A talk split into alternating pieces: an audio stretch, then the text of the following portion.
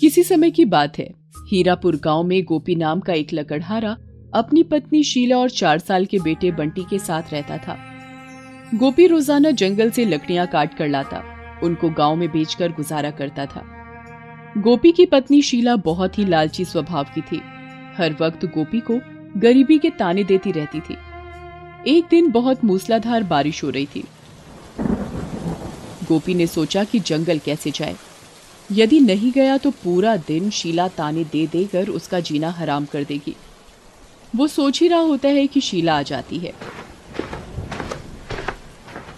वो गोपी से कहती है अरे क्या बात है?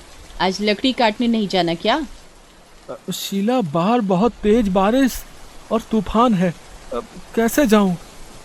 तुम्हें तो बस बहाना चाहिए काम से बचने का।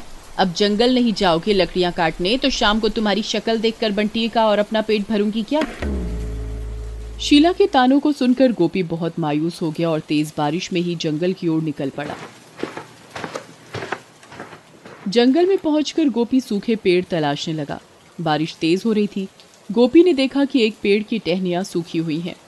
उसने जैसे ही पेड़ पर कुल्हाड़ी चलाने के लिए हाथ उठाया, उसे एक आवाज़ आई। रुको, लकड़हारे, रुको। मैं इस पेड़ का रक्षक हूँ। मैं पेड़ का जिन हूँ। और कई वर्षों से इसी पेड़ पर रहकर इसकी रक्षा कर रहा हूँ। तुम इस पेड़ को नहीं काट सकते। कौन है? किसकी आवाज़ है? पर सामने आओ। एक जिन बहुत वर्षों से पेड़ की रक्षा कर रहा होता है। वो सामने आया। मैंने तुम्हें रोका है। अब पेड़ के जिन, यदि मैं बिना लकड़ियाँ लिए वापस गया तो मेरी पत्नी मुझे बहुत ताने सुनाएगी। अब मैं एक गरीब लकड़हारा हूँ। घर में मेरी पत्नी और बेटा है। मुझे उनके लिए लकड़ियाँ बेचकर रात के भोजन का इंतज़ाम करना है। यदि आप मुझे पेड़ नहीं काटने दोगे तो मैं गुजारा कैसे करूँगा? अपनी पत्नी और बेटे को क्या खिलाऊँगा? गोपी की बात सुनकर पेड़ का जिन्न कुछ सोचने लगा और गोपी से बोला गोपी तुम्हारी बातें सुनकर लगता है कि तुम बहुत ही गरीब हो और भले मानव हो। तुम अपने परिवार का पालन पोषण नहीं कर पा रहे हो। मैं तुम्हारी मदद कर सकता हूँ। मैं तुम्हारी तीन इच्छाएँ पूरी करूँगा। तुम्हें जो मांगना है वो मांग सकते हो।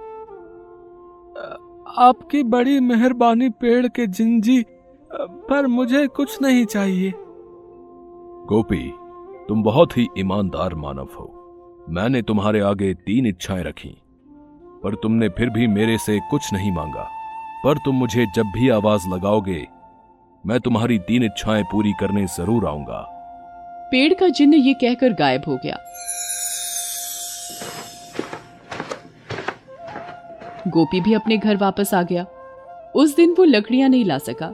घर पहुंचकर गोपी ने पेड़ के जिन्न वाली सारी बात शीला को बताई। गोपी की बात सुनकर शीला हैरान रह गई और उसके मन में लालच पनपने लगा। वो गोपी से बोली, अरे, तुम भी कितने ना समझ और बुद्धू हो। जब तुम्हें पेड़ के जिन ने तीन इच्छाएँ मांगने को कहा था तो तुमने क्यों नहीं मांगी? अब जैसा जैसा मैं कहूँ वैसा वैसा करना। तुम कल पेड़ के जिन्न के पास जाना और उससे एक इच्छा ये मांगना कि हमारे पास खूब धन दौलत आ जाए। बहुत बढ़िया बढ़िया कपड़े, गहने, मिठाई, पकवान सब आ जाए। गोपी मन ना होते हुए भी जंगल की ओर जाता है और उस पेड़ के पास जाकर जिन्न को आवाज़ लगाता है। गोपी की आवाज़ सुनकर पेड़ का जिन्न सामने आता है और वो गोपी से पूछता है। क्या हुआ गोपी? तुमने मुझे आवाज़ क्यों लगाई? आप जो मुझे तीन इच्छाएँ बोल रहे थे क्या आप मेरी एक इच्छा पूरी कर सकते हो? मेरी पहली इच्छा है कि आप मुझे धन, दौलत, शहरत, कपड़े, गहने, सारी ऐसो आराम की चीज़ें दे दीजिए। पेड़ का जिन्न समझ गया कि ये इच्छा गोपी खुद नहीं रख रहा, ये सब उसकी लालची पत्नी ने बोला है। फिर भी पेड़ के जिन्न ने पहली इच्छा पूरी कर दी। गोपी घर गया तो वो देखकर हैरान रह गया। उसके घर में ढेर सारी खाने पीने की चीज़ें, कपड़े, गहने, मिठाइयाँ, पकवान, धन, दौलत सब कुछ भरा हुआ था। गोपी की पत्नी सारी चीज़ों को देख देख कर ललचा रही थी।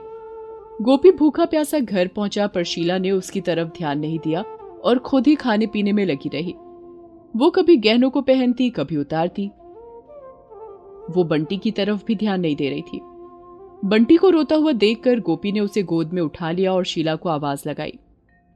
शीला बंटी कितनी देर से रो रहा है? तुमने मुझे पहली इच्छा बोली थी वो तुम्हारी पूरी हो गई। कम से कम बंटी का तो ध्यान रखो। अरे क्या हो गया?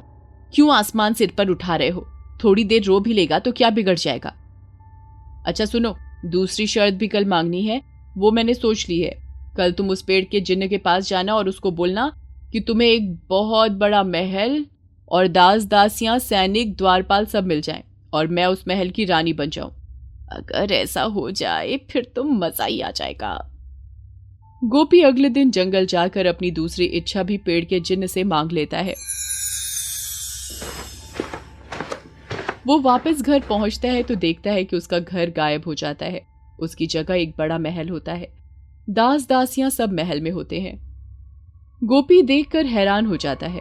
वो महल के अंदर जाने लगता है तभी द्वारपाल उसका रास्ता रोक देता है और उसे कहता है। अरे तुम कौन हो? ऐसे अंदर जाने की इजाज़त नहीं है। हमारी महारानी ने मना किया है किसी भी भिखारी या गरीब को अंदर आने के लिए। द्वारपालों की बात सुनकर गोपी सख्ते में आ गया। उसने देखा कि एक दासी बंटी को उठाकर घूम रही है। वो लगातार रो रहा है। शीला ने गोपी को पहचानने से इनकार कर दिया। गोपी ने सोचा, काश वो शीला की बात ना मानता तो आज ये दिन ना देखना पड़ता। वो रोने लगा, उसे समझ नहीं आ रहा था कि क्या करे। तभी उसे याद आया कि अभी तीसरी इच्छा मांगनी बाकी है। वो तेज़ी से जंगल की ओर गया। उसने पेड़ के जिन्न को आवाज़ लगाई। पेड़ का जिन्न सामने आया। गोपी उससे बोला, हे जिन आपने मेरी दोनों इच्छाएँ पूरी की। मैं अपनी पत्नी की बात मानकर आपसे वही मांगा जो मेरी पत्नी ने कहा। पर आज धन दौलत शान शोहरत के माया जाल में फंसकर वो मुझे भूल गई है। उसने मुझे जानने से इनकार कर दिया है। बेटे बंटी को दासियों के हाथ में दे दिया है। वो माँ के लिए, अपने पिता के लिए रो रहा है। मुझे ऐसी शानो शौकत नहीं चाहिए। ऐ जिन, मेरी एक इच्छा अभी बाकी है। मेरी तीसरी इच्छा है कि मेरा सब कुछ पहले जैसा हो जाए। मैं मेहनत करके अपने परिवार का पेट पाल रहा था।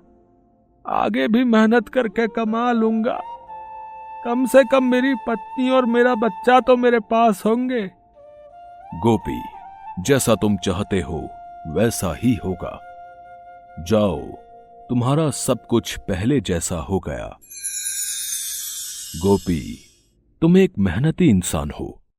जिसके आगे मैं भी आज अपना सिर झुकाता हूँ। पेड़ का जिन्न गायब हो गया। गोपी जब घर आया, सब पहले जैसा हो चुका था। शीला सारी घटना भूल चुकी थी और गोपी को खाना खिलाने में व्यस्त थी।